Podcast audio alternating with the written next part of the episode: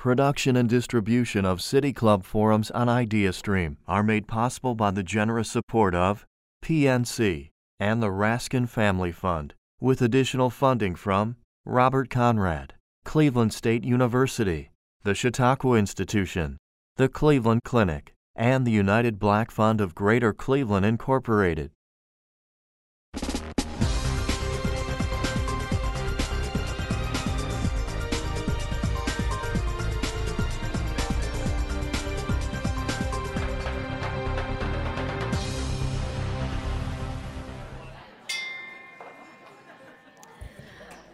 Good afternoon and welcome to the City Club of Cleveland. Uh, I'm Kristen Baird Adams, uh, Chief Operating Officer of the Office of, of, the Regional Presidents at PNC and proud member of the City Club Board of Directors.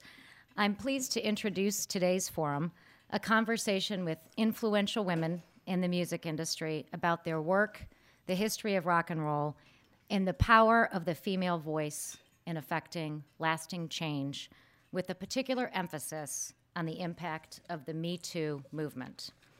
In recent months, Me Too and movements like Time's Up and Voices in Entertainment have brought unprecedented and much needed attention to survivors of rape, sexual assault, and harassment, and to gender inequality in the workplace.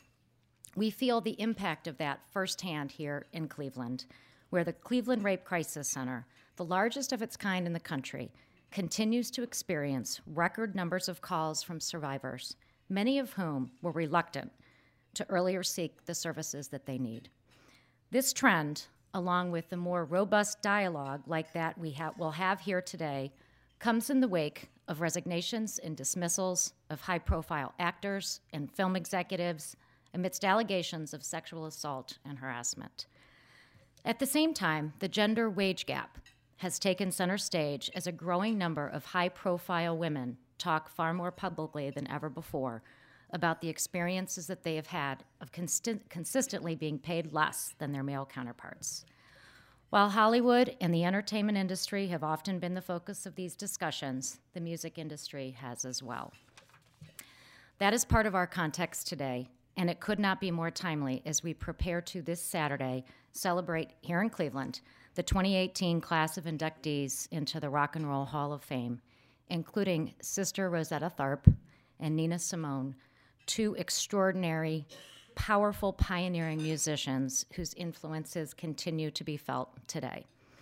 We have quite a lineup of experts with us today, and here to steward the conversation is our good friend, NPR's Senior Director of Music, Dr. Lauren Onkey.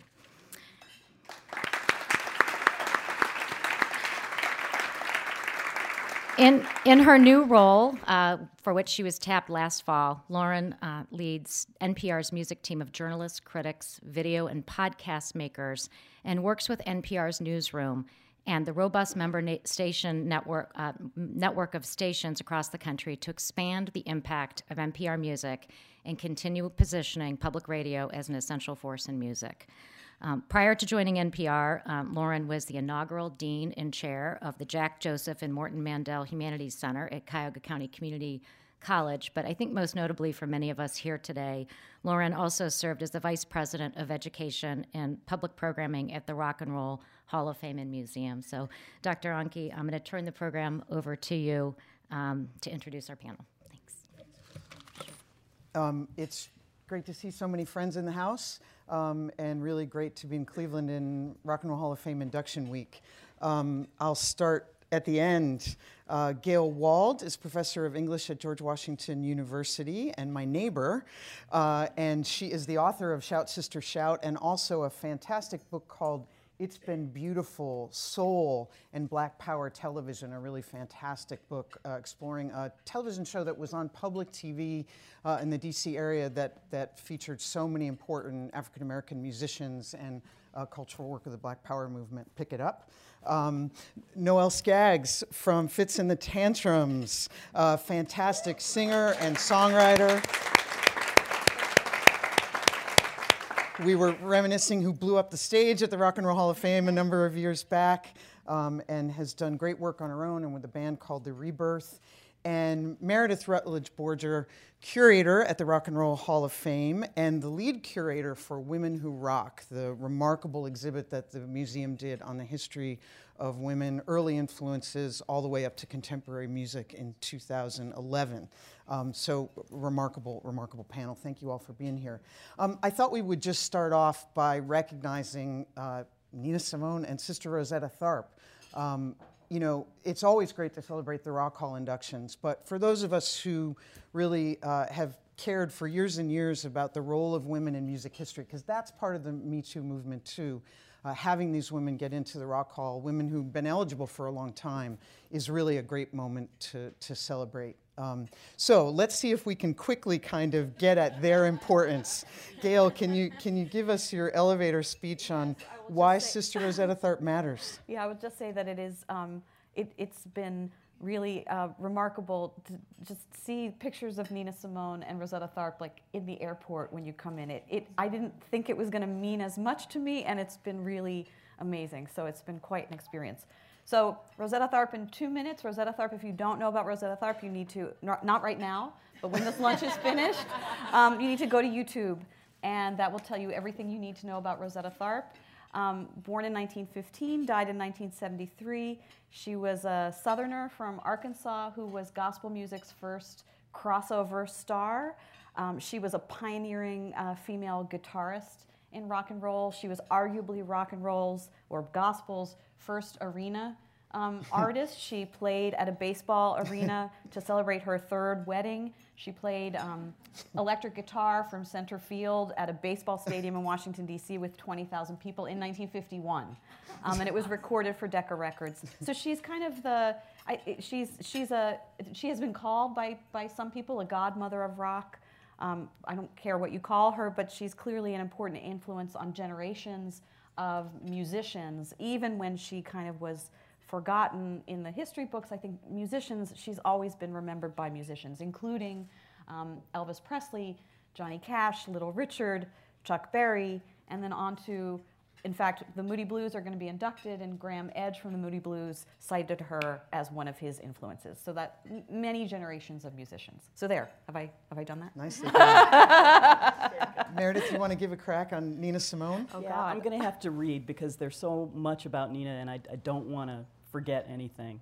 Um, she defied labels. She was a classically trained pianist.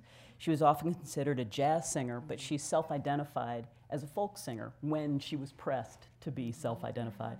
Um, she was also called the High Priestess of Soul. Um, her dazzling presentation and virtuosity, range, and repertoire, which included everything from Israeli folk songs to works by the Bee Gees, uh, spirituals, show tunes, her own incredible compositions, and powerful. Um, this, this repertoire remains unparalleled. She was born on the South Carolina border in North Carolina uh, in 1933. Her name was Eunice Waymon. Um, she was the sixth child of eight. Um, her father had been uh, uh, an entertainer. Her mother became a minister and traveled around to different churches. And Eunice was a child prodigy on the keyboard and often accompanied her, her mother uh, in her, her ministry. Um, she started classical lessons at seven and set her sights uh, on a career as a concert pianist. She was denied admission to study classical piano at a prestigious academy in Philadelphia in 1950, and she was always convinced that it was based on her race that she did not get into this academy. Um, she played piano in clubs to support herself and was also expected to sing. And in 1958, she released her debut album, Little Girl Blue. Um, her compositions, including Mississippi Goddam, which came out in 1965, Four Women, which was released in 1966, they, they defined a songwriting voice that was proudly, defiantly black and female. Um, her 1969 civil rights anthem, To Be Young, Gifted, and Black, exemplified her commitment to the civil rights movement.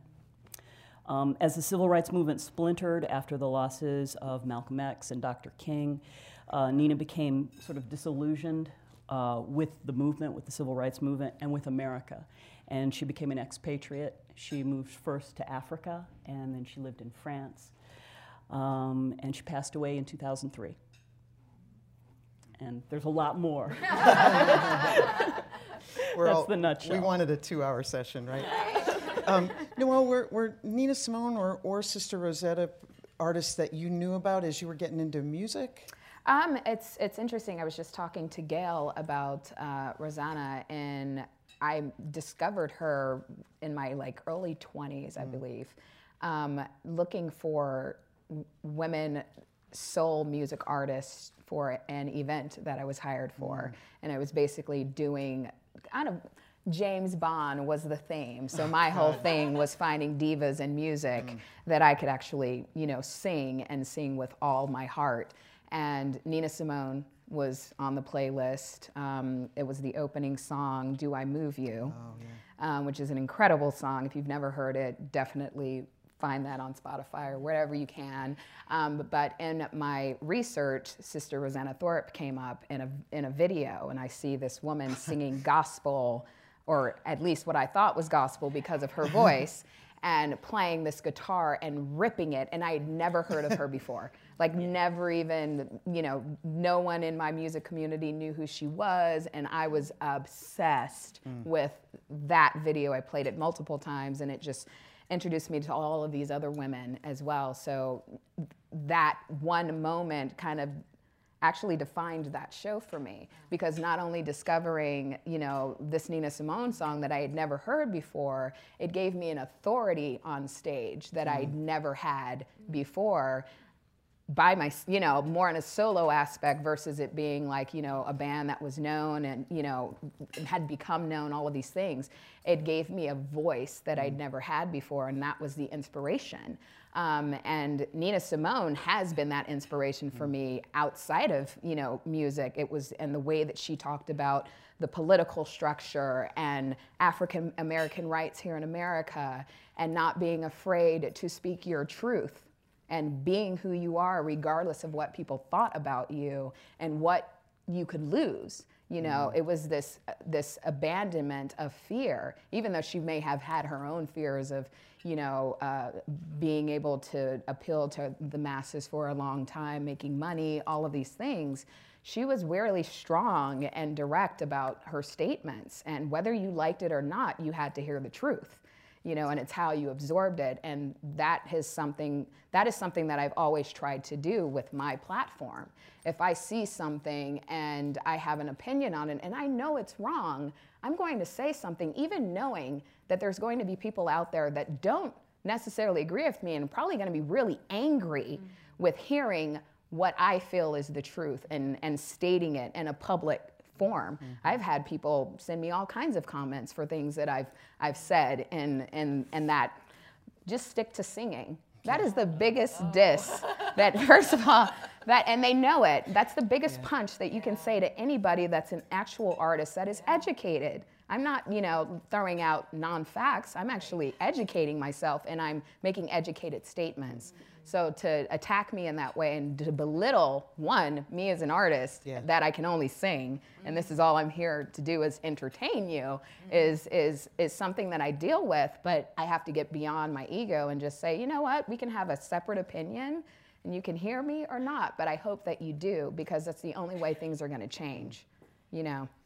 So that was And that's Ni- who they are for me. Yeah, Nina Yeah. Simone was sort of famously um, combative with audiences in that way. Yeah. Now, Sister Rosetta, not so much with audiences, Gayle, but but a challenge to the gospel sort of Yeah. hierarchy. Yeah, when she was uh, uh, in her early 20s, she um, moved from a Miami tabernacle. She was a young married woman who was um, singing and playing to support her husband's ministry. She had an unhappy marriage, and in a few months, she reinvented herself on the New York stage.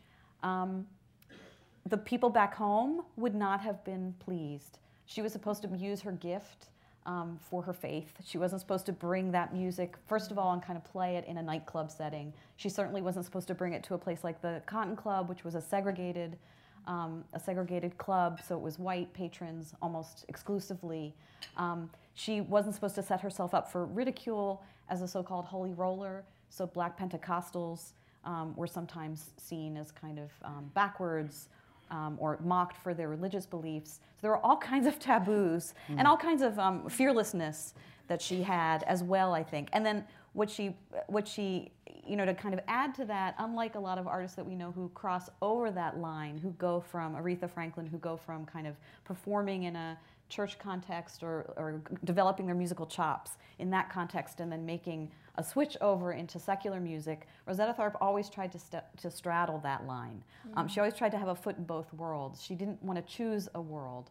And I think that kind of earned her, that was another reason. If she had just left, um, maybe mm. it would have been easier for people to say goodbye to her and kind of ignore her, but she always maintained that foot. Mm. Yeah, Nina had that, that same kind of uh, straddling and, and, and having to, to, to balance two worlds. Her, her mother, uh, the minister, uh, would never have approved of her singing in bars and clubs. Mm-hmm. And uh, so that's one of the reasons that she changed her name. Uh, because she was trying, when she was first playing piano in a bar in Atlantic City, she didn't want her mother to know about it. So mm-hmm. she, she, she hid behind the name Nina Simone. Um, and also, she had wanted to be a classical pianist and really felt that she was betraying her art and artistry by uh, singing or by singing and, and playing non-classical music. And throughout her life, she she always clung to the the idea that she was going to be the first black classical pianist, uh, and uh, was disappointed in that didn't happen for her, even though she had such a, a glorious career. career. yeah. yeah. So we have these these women who were remarkable artists for their moment and have left such an important legacy.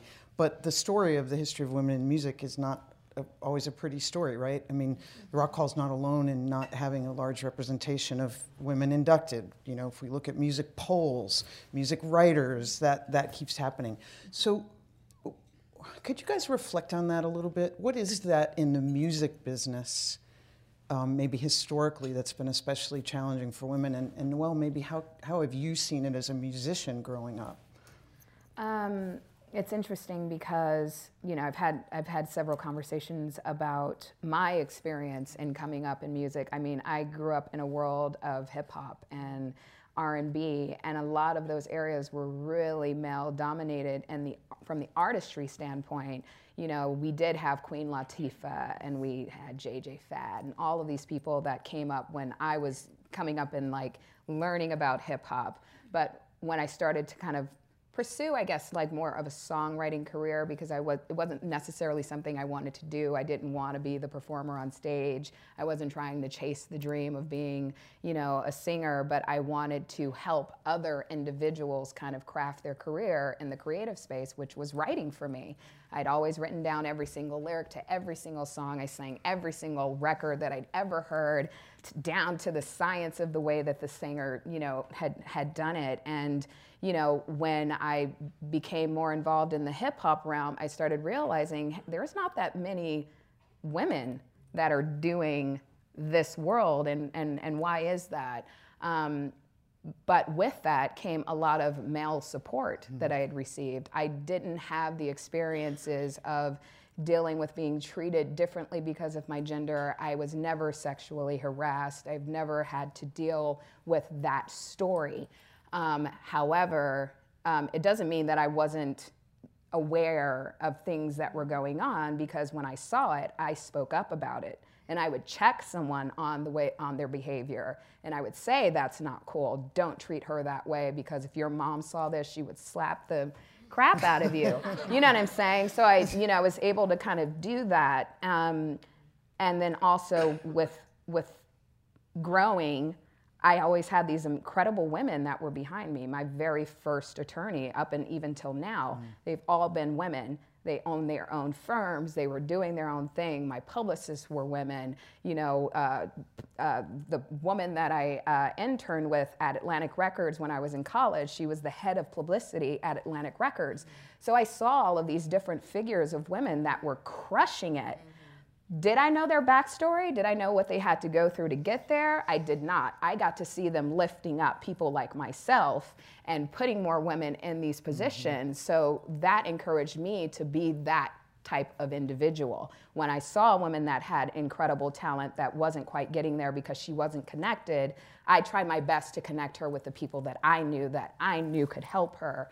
And I felt that that was really important. So when we're having the discussion about Me Too, we have this movement and it's the awareness that made it really important. Now, how are we going to make these areas of the industry that were never quite attractive for females in the beginning because it was a male dominated thing become popular for young girls that want to maybe do that and to be shown that you can have success as a woman in this industry regardless of how, how much we fought prior to them getting there mm-hmm. how are we going to show them the beauty of being that head of the VP, of being that you know director in that film. Show them the beautiful side of it and know that there are people that supported you in getting there, and now you have the, the chance to do that. How are we mm-hmm. going to move the movement forward with making them aware of their abilities to enter into a world that they wouldn't have entered into maybe 10 years ago?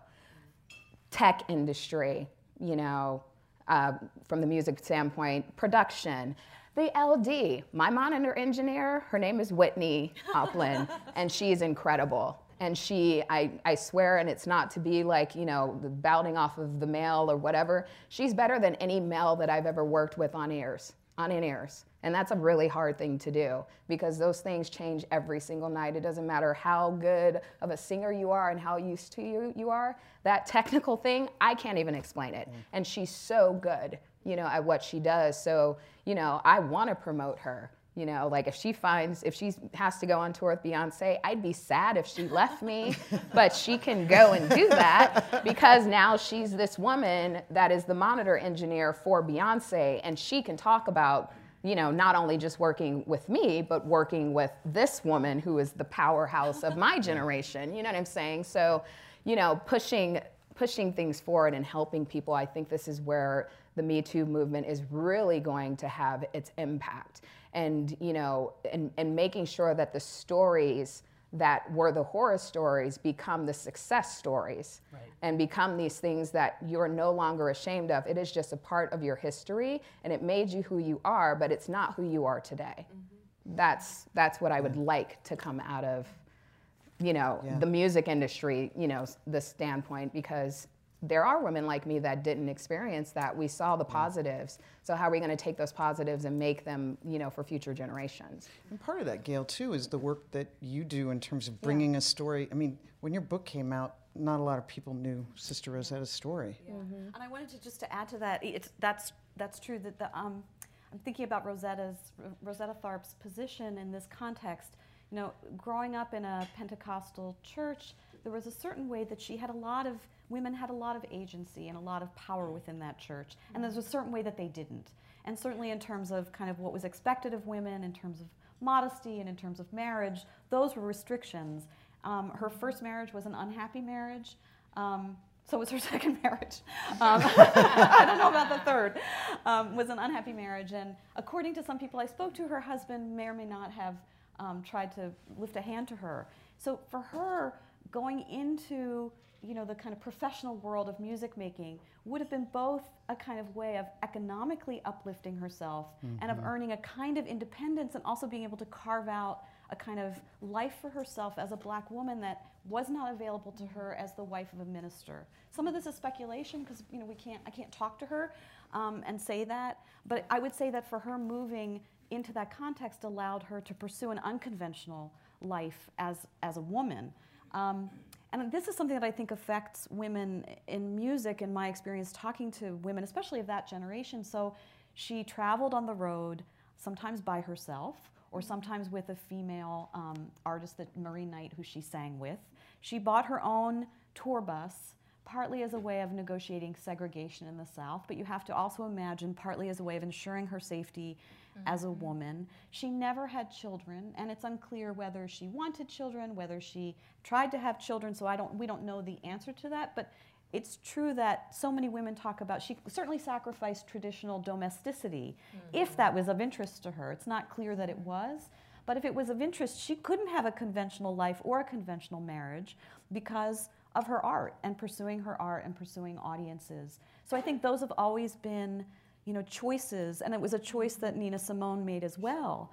Um, in terms of and her conflicted role as a mother. I mean, how could she be a mother and also pursue this career? Yeah. Um, I, so I think that there's a way that women have earned a kind of freedom from restraints, and it includes a kind of sexual freedom. Rosetta Tharpe was bisexual, I think, because of the unconventional life that she lived. She also could pursue relationships. She would not have been able to pursue that kind of sexual exploration had she been a wife at home. You know, so there was a way that it gave, I think the way that going into the music world gave them, gave her at least a kind of freedom, even as it came with its own set of dangers and challenges. Yes. Right. Yeah. Um, there's a story about uh, Ruth Brown, one, one of our inductees, who had uh, an incredible career, uh, and uh, the, her record label was called The House That Ruth Built because of the, the number of hits that she had in the 50s. Um, she had a, a small child, and uh, she came home off the road, and her child didn't recognize her and screamed and ran away because didn't know who this, this strange lady was. And Ruth had she, she made a decision that she she had to stop touring because she wanted to be with her child. And you know that that, that in a in a, a nutshell is, is kind of the, the story of of the, the choices that, that women and any professional woman has to make uh, between domesticity and, and professional life. And um, Nina had a kind of a, a, a similar uh, situation with her daughter. She she had one daughter, Lisa, and um, she she spent much of the time after Lisa was already an adult. Uh, just berating herself for not having spent as much time with her as she would have liked to. That's it. We would be here all afternoon if we started to speculate on the motivations of Rock and Roll Hall of Fame voters. Um, but both Nina Simone and Sister Rosetta Tharpe have been eligible to be inducted into the Rock and Roll Hall of Fame since the first year of induction. Any thoughts on why, in the culture, more broadly, maybe there, there, there perhaps is an interest in these two women right now, musically, culturally, historically? Yeah, I mean, I think Nina Simone is having a moment, and there's a way that hip hop has kept Nina Simone, um, you know, present for younger generations because her work is sampled. So a lot of the students that I teach know about Nina Simone. If they don't already know about her, they know about her because of Kanye West, or they know about her through other musicians. So I think she's experiencing a revival. Um, I think with Rosetta Tharpe. Um, you know, rock and roll as a as a phrase was a phrase used to um, attract young white audiences to our rhythm and blues music, to black music. It was a way of kind of making it appealing to young white people. It then also became appealing to young black people, but. Um, but so when the when the word rock and roll starts to begin to be used in the 1950s, that's the meaning that it has. By the time Rosetta Tharpe's career is kind of toward its very end by 1970, people, people no longer associate rock and roll with those black innovators of whatever you want to call it, rhythm and blues or soul or blues or jazz, that becomes rock and roll. Um, so that I think there was a way that both on account of race and gender, Rosetta Tharpe's story could just be forgotten. And this is not because the some of the even the white male musicians who emulated her and respected and loved her didn't talk about her. Um, so it's not necessarily attributable to like individual, you know, the neglect of individual musicians. It's really about the stories that we tell culturally about who embodies rock, and especially with the um, the rock god. So one of the things, if you see the image of Rosetta, if you go to the YouTube, not now, but later, if you go to the YouTube, you see your notion of what a rock god is totally upended. First of all, the woman who's playing the guitar like that is middle-aged. Um, she's dressed respectably, so it's not rock associated with kind of teen rebellion um, or with dressing down. She's dressed nicely. Um, and it's a black woman. So in, she embodies all of a, a, different way of thinking about rock and roll, which I think challenges this narrative. And so I think mm. it's very much because of that cultural narrative. And I've been trying to figure out like where does that come from? I mean, it comes from so many places, yeah. but it happens and it's so powerful. And Nina Simone was saying Black Lives Matter it, years ago, decades yeah. ago. Yeah. And you know, at this moment, it's a, just a, a, wonderful, wonderful thing to to go back and and read the things that she said, see her concerts, see her performances, and how strongly, proudly mm. black she was, and uh, interested in uh, making sure that everyone that there was a, a level playing field and that uh, she got the kind of respect that she was due, certainly, mm-hmm. and uh, the, the, the larger society felt that maybe, uh, oh, you know, she's not a, a skinny, light skinned uh, person who uh, can play Las Vegas. Um, uh, one, one of the really interesting comments that I, I got from uh, a biography of her was uh, a critic who said, well, you know, with her looks, uh, she's got to know that people haven't come to see her, they've come to hear her, mm. which just like set my hair on it on end. Um, she was a beautiful, beautiful woman, but standard uh, societal norms of beauty uh, was, was not what she was about, you know, and, and the idea that, you know, she had very dark skin, that she had a broad nose, um, that she, she didn't look like the classical white standard of beauty, yeah. um, was, was a, a, a very important, important distinction. And now I think, you know, we, we understand that there's all different kinds of beauty. And um, she's certainly certainly one of them. Mm-hmm. Can I add to that? One of the one of my favorite um, Nina Simone stories has to do with um, her. Uh, oh no, I just blanked out on what my favorite Nina Simone story was. uh,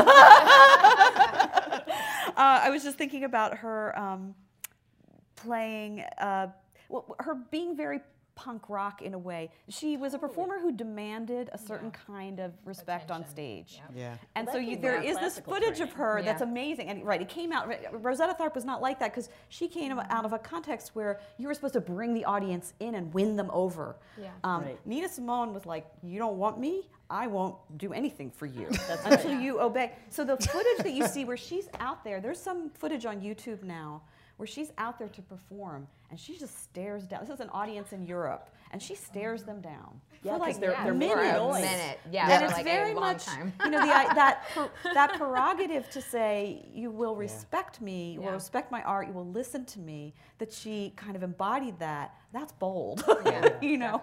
Um, and to you know add to both of the stories when you're asking about maybe why now, it's timing timing is everything. Yeah. You know, we're in a period of time right now where people are protesting for equality, protesting for things that weren't talked about because they didn't feel they could be talked about many years ago. Yeah. Um, and now it's it's being put into the forefront. So we have these two women that defied. I'm going to say they defied gravity in their world, you know, and they are becoming these pivotal, you know, women in the me and what the me too story you know is and these women that are fighting and for something and defying gravity in this way and and telling a different telling a different story you know um, all of the stuff that's going on with gun control Black Lives Matter and uh, the justice system, our political, you know, standing throughout the world, what's happening throughout the world. These are all coming to head now, yeah. and it's it's going to, you know, change the face of everything, especially in the creative world. You know, so we, I think it's just a different time. Um, I remember reading uh, uh, something in a book by a gentleman by the name of Charles Dung. I may pronounce his last name wrong. Donohue. He has a book called. Um, uh, oh my God, I'm blanking out on it. Anyway, he's he and within the book, he's talking about the timing of the civil rights movement and the things that really drove it to become a national uh, uh, fight, a national protest. It wasn't just because Rosa Parks got on the bus. It was because Rosa Parks was backed up by people in, con- in, in, I think, the governor's office or something. She had a different support system that other people that had done the same thing before her didn't quite have. Right. So for them, it was a regional kind of fight versus something that changed the scope of, oh, now it's on the news, and now California's seeing what's going on in the South, and, mm-hmm. you know, with the bombing of the church and these children being murdered and all of these things it changed the you know it changed the scope of the publicity that mm-hmm. was you know being seen throughout the world and throughout this country you know so when you're talking about now all of these rappers talking about Nina Simone now. Mos Def was the first person that I yeah. heard talking about her back in like 2000 when or whenever his first record came out. I had no idea who any of those black rock musicians were until I heard it in his rap song. You know what I mean? Because I grew up listening to Rush and listening to like Pink Floyd and Metallica, and none of them looked like me. Right. But this was rock music, you know, for, for that period. So until I heard him say that, I was like, oh, I'm gonna go dig in. Oh, whoa. yeah. You know what I mean? That like changed the whole, yeah. the, the, the focus, you know? So I think now we're in a different time where everything's being put in front of you and you have to deal with it you know, we have to deal with the fact that we have all these incredible women in music that have been on the list for a long time, and now y'all got to start looking at them, right. you know, and and and defying gravity for the music industry because I can really only talk about that right now, and the rest of the world, obviously. But yes, yes. um, I don't want to stop any of this. I know we are going. Now we're going to include the audience. So today, right in the middle of Rock Hall Induction Week, we are really enjoying a forum with influential women in the music industry about their work, the Me Too movement, the history of rock and roll, and the power of the female voice to effect lasting change. Our panelists include musical artist Noelle Skaggs, who's the co-lead singer of Fitz and the Tantrums, among other projects. Meredith Rutledge Borger, assistant curator at the Rock and Roll Hall of Fame. Gayle, and Dr. Gayle Wald, professor of English at Columbian College of Arts and Science at the George Washington University, and also author of Shout, Sister, Shout. Our moderator is NPR Music Senior Director Dr. Lauren Onkey. We're about to begin the audience Q&A. We welcome questions from everyone, City Club members, guests, students, and those of you joining us via our webcast. If you'd like to tweet a question, please tweet it at the City Club, and our staff will work it into the program. Holding our microphones today are Youth Forum Council Chair Teola Orisanya and Content Coordinator Bliss Davis. May we have our first question, please? You, Don't be shy, people. There we go. There we go. Hi. Um, so, how do you think um, having a movement like the Me Too movement would have affected the careers of the two women you've been talking about in the panel way back mm. then? Mm, that's a great question. question. Um, she, she that is a really hard question.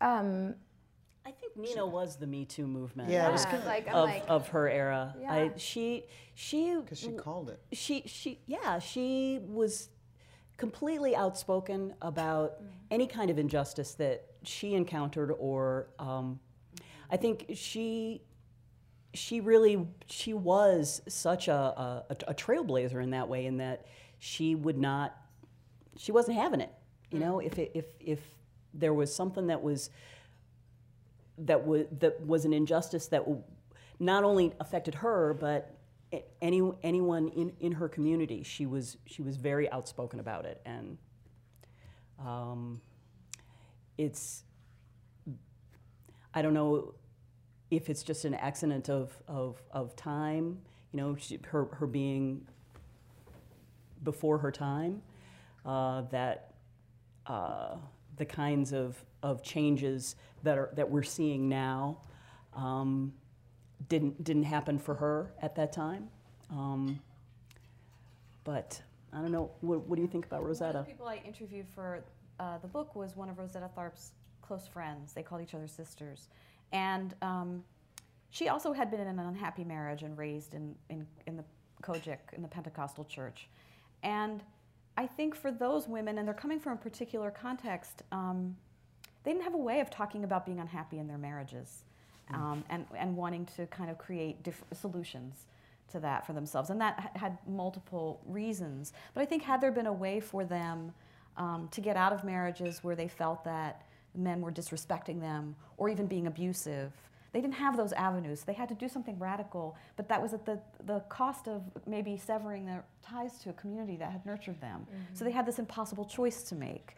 Do I, do I remain within this community that's everything to me, or do I kind of create a path? So I think that the more thinking about like kind of I think Me Too might have provided a way of thinking intersectionally about how to, you know, what are the paths that can be created so that women can stay within those faith communities if they choose. Um, so it's a, that's a much bigger question and speculation. But when I did talk to Roxie Moore about this, she talked about crying with Rosetta Tharpe and thinking about, you know, they had been bad girls in the eyes of their community. Mm. Mm-hmm.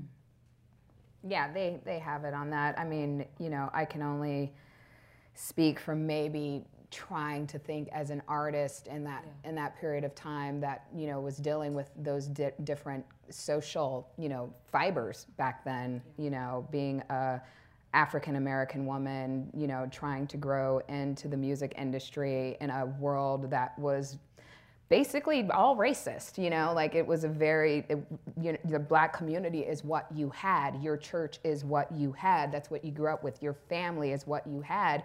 We didn't have mental health you know? Going to a therapist meant you were crazy you know? So um, there were no avenues to go if you were bipolar which i am you know and taking medication for it and doing all of these things. So there's you know it's it's it's it's really hard to say back in those days whether or not Me Too would have really done anything yeah. because we were fighting for voting rights as yeah. African Americans too. Sure. And then, you know, so there were so many different avenues and so many different, you know, battles that had to be fought and won to get us to where we are now.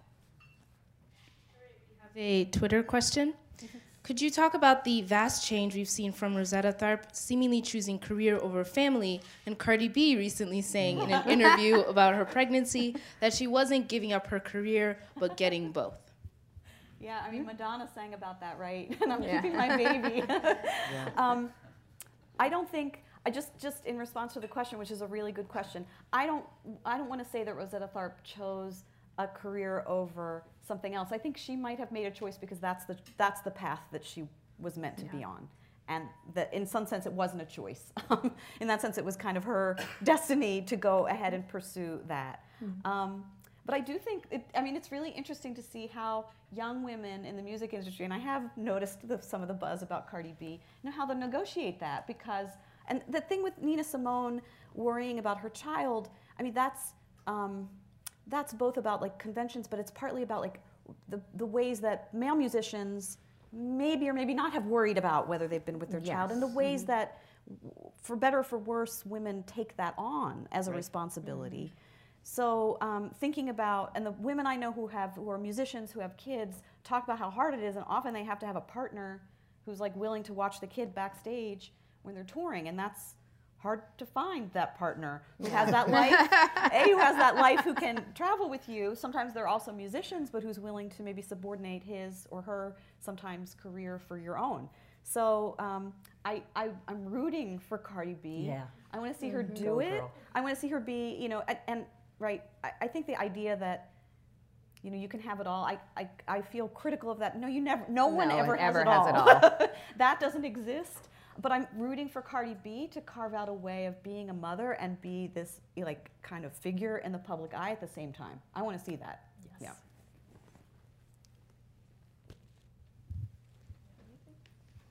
Next. oh, okay. I always have questions. Yeah. Um, the the music industry, the popular music industry, is um, largely the business plan has been for a long time sort of misogyny, the sexualization of women, you know, all of that. Um, we haven't touched on that. It's felt like it's sort of in the room, but not explicitly touched on. And I wonder if you all could just discuss that a little bit, please. Well, it sure has, right? I mean, you know, the the the, the marketing of misogyny, the marketing of the rock god, um, the the the stories of the mistreatment of of women become kind of fun tales. Led Zeppelin, most famously, right? Um, so I would think that women performers are sort of negotiating kind of around that, but also potentially participating in it. Um, but I think a lot of the music historically contributes to it, that oppression. And as a fan, I know I would often feel like that, right? Like I would love music, and then suddenly I'd hear the lyrics in a particular way as a teenager and go like, "Ooh."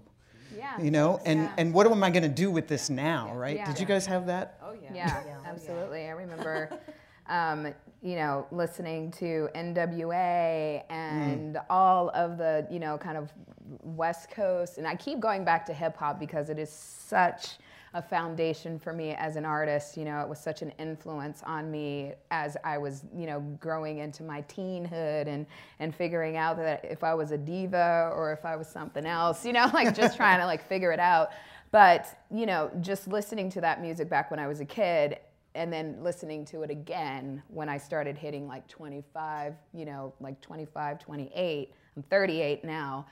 I couldn't listen to all the curse words. I couldn't listen to, you know, the things being said about women in the songs. I couldn't listen to Lil' Kim, who I hmm. loved when I was, you know, her first record came out. I could couldn't listen to any of it because for me it kind of diminished me as a human being. You know it wasn't even necessarily about being a woman at that point. It was me as a human being. Like would i want somebody saying that to me in the street?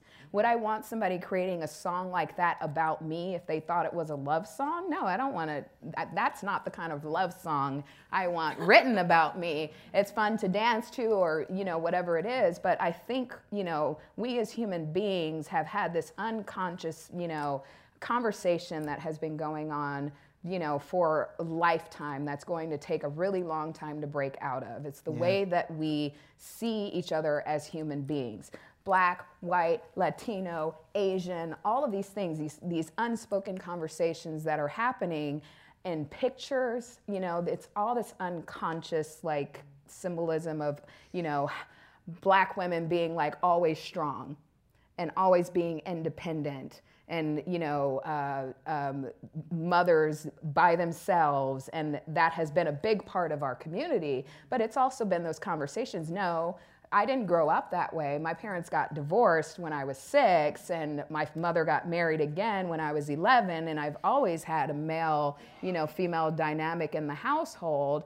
But it didn't change the fact that you know that divorce affected me like it affects any other you know child that went through the watching a full family into one person you know for however many years it took her to meet my father you know we we all go through these life things we all deal with emotional traumas in the same way you know um, we all have a story to tell but I think what's happening is one story is being told and being seen as better than the other. And once we get out of that habit and we start breaking, like, just because you're a man and you're really good at the tech doesn't mean I can't kick your A, A, A you know what I mean? In doing the same job as a woman, it's about my knowledge, it's about my education. And once it becomes more about what you know and your walk of life and your story, and less about what you look like and what you carry in your gender, I think we're going to be a better society.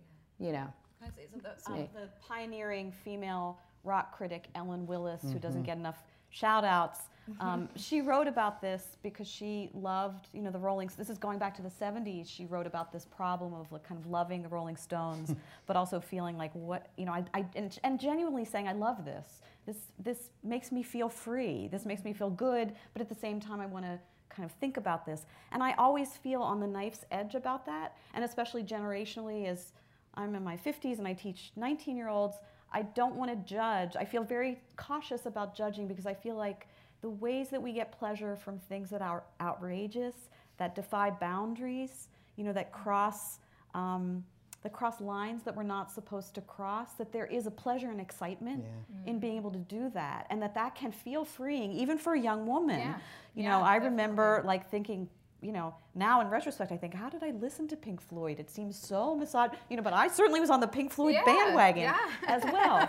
so that's to say that it gave, it did something for me as a young woman, and I- I don't want to deny that to people. So I mm-hmm. feel like we have to be careful in kind of especially as we get older and saying that music you know mm-hmm. they're saying things that in my generation we didn't say we had our own versions of that but i feel mm-hmm. like we just have to also kind of create spaces for young women to talk about what they what they get from that what it does do for them and what are the pleasures and Yeah. even give them tools to say this is a source of pleasure for me but i also have a critique Yes. at the same time. So I don't want to say to them, I, I think that telling people what you like is you're not supposed to like it, that is not Right. a way of either winning people to your side or making friends. Right. Yeah. So I think we have to find a way of doing that. And I think empowering young women to think complexly about Yeah. the worlds they inhabit. So like, you know, what, Understanding the language that you're taking in. right, Sure. calling And each other my, yes. be, my bee, Yeah. which Yeah. feels like ugh to me, but I don't But- want to deny people the pleasure of that. Yeah, exactly. Exactly. and it just giving, giving people tools to analyze it. Yeah. Yeah. You know, and not not just say, oh, that's oh, that you know, that's wrong. That's that's Yeah. that's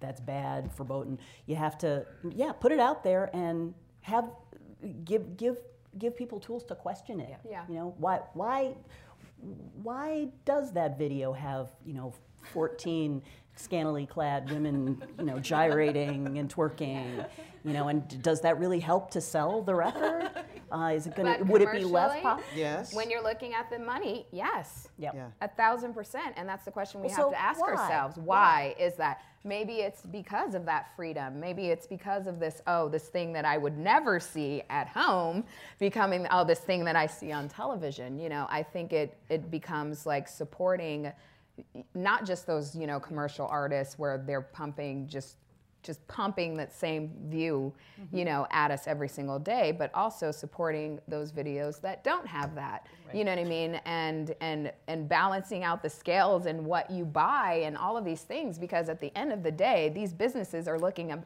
at the money that they're making and they're looking at the popularity of a particular artist over the other and how much they're going to support them. So if you want to have the balance, we got to start, you know, balancing out the scales and what we're seeing in, in front of us that becomes popular. And someone like Cardi B is a great example. You know, in her like her breakout song, she talks about I'm not dancing for money anymore. I make money move. You know, I I and so mm-hmm. I you know think about like her persona and the way that she combines a kind of sexuality that she displays, but also tries to like claim a certain power with that. And that's a you know that's you know that is clearly appealing. Yeah. It's certainly part of you know her presentation. It's part of the whole thing that makes her Cardi B that makes people mm-hmm. love her. And she controls the Yes. money. Yes, she and she does. controls right? money. yeah, yeah. and her image and her image. Yeah. Yeah. Yep. Anything?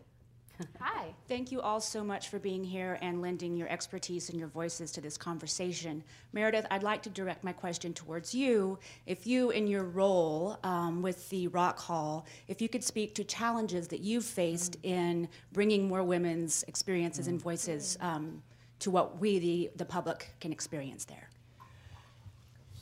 Um, well,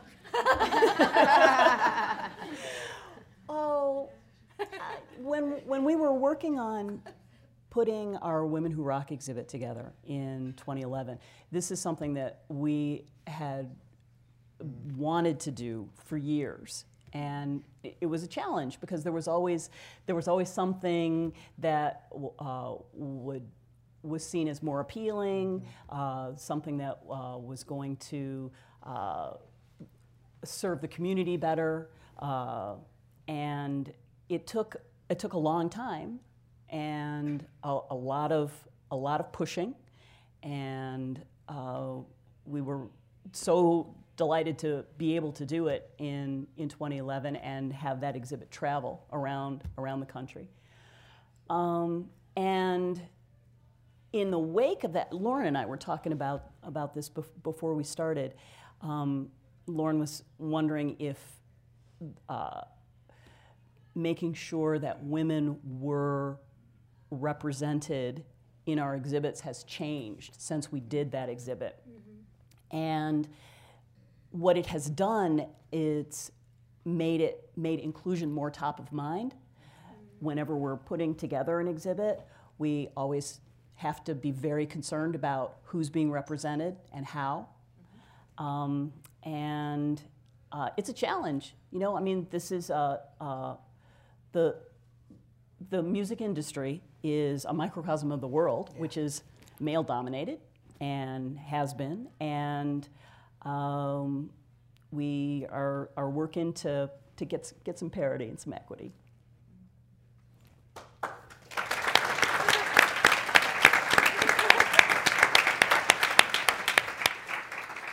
Today at the City Club, we've been speaking with Meredith Rutledge Borger, Assistant Curator at the Rock and Roll Hall of Fame, Noelle Skaggs of Fitz and the Tantrums, Gayle Wald, Professor of English at Columbian College of Arts and Sciences at George Washington University, also author of Shout Sister Shout, all influential women in the music industry. Our moderator was Lauren Onkey of NPR Music. Our forum today is sponsored by PNC Bank and presented in partnership with Laurel Live and the Elevation Group. Our community partners are the Cleveland Rape Crisis Center, the Flora Stone Mather Center for Women, and Sixth City Sounds. Hotel and accommodations are provided by the Metropolitan at the Nine Hotel. We appreciate all of you for your great support of City Club programming. This forum is also part of our Authors in Conversation series, supported in part by the residents of Cuyahoga County through a public grant from Cuyahoga Arts and Culture. We are grateful to many of you here for your support of City Club programming through that public grant. We welcome guests at tables hosted today by Medical Mutual and the Rock and Roll Hall of Fame and Elevation Group. Additionally, we welcome students from Flow Homeschool Co-op, Laurel School, and St. Martin de Porres. Student participation in City Club forums is provided by many foundations, including the William M. Weiss Foundation. We thank all of you for being here today. The sale of Gayle Wald's book, Shout, Sister Shout, is provided by a cultural exchange. That brings us to the end of today's forum. If anybody produces a Spotify playlist with every artist mentioned today, please let us know so we can publicize it. Thank you, Meredith, Noelle, Gail, and Dr. Onkey. Thank you, ladies and gentlemen. Our forum is adjourned. Happy Rock Hall Induction Week. For information on upcoming speakers or for podcasts of the City Club, go to cityclub.org.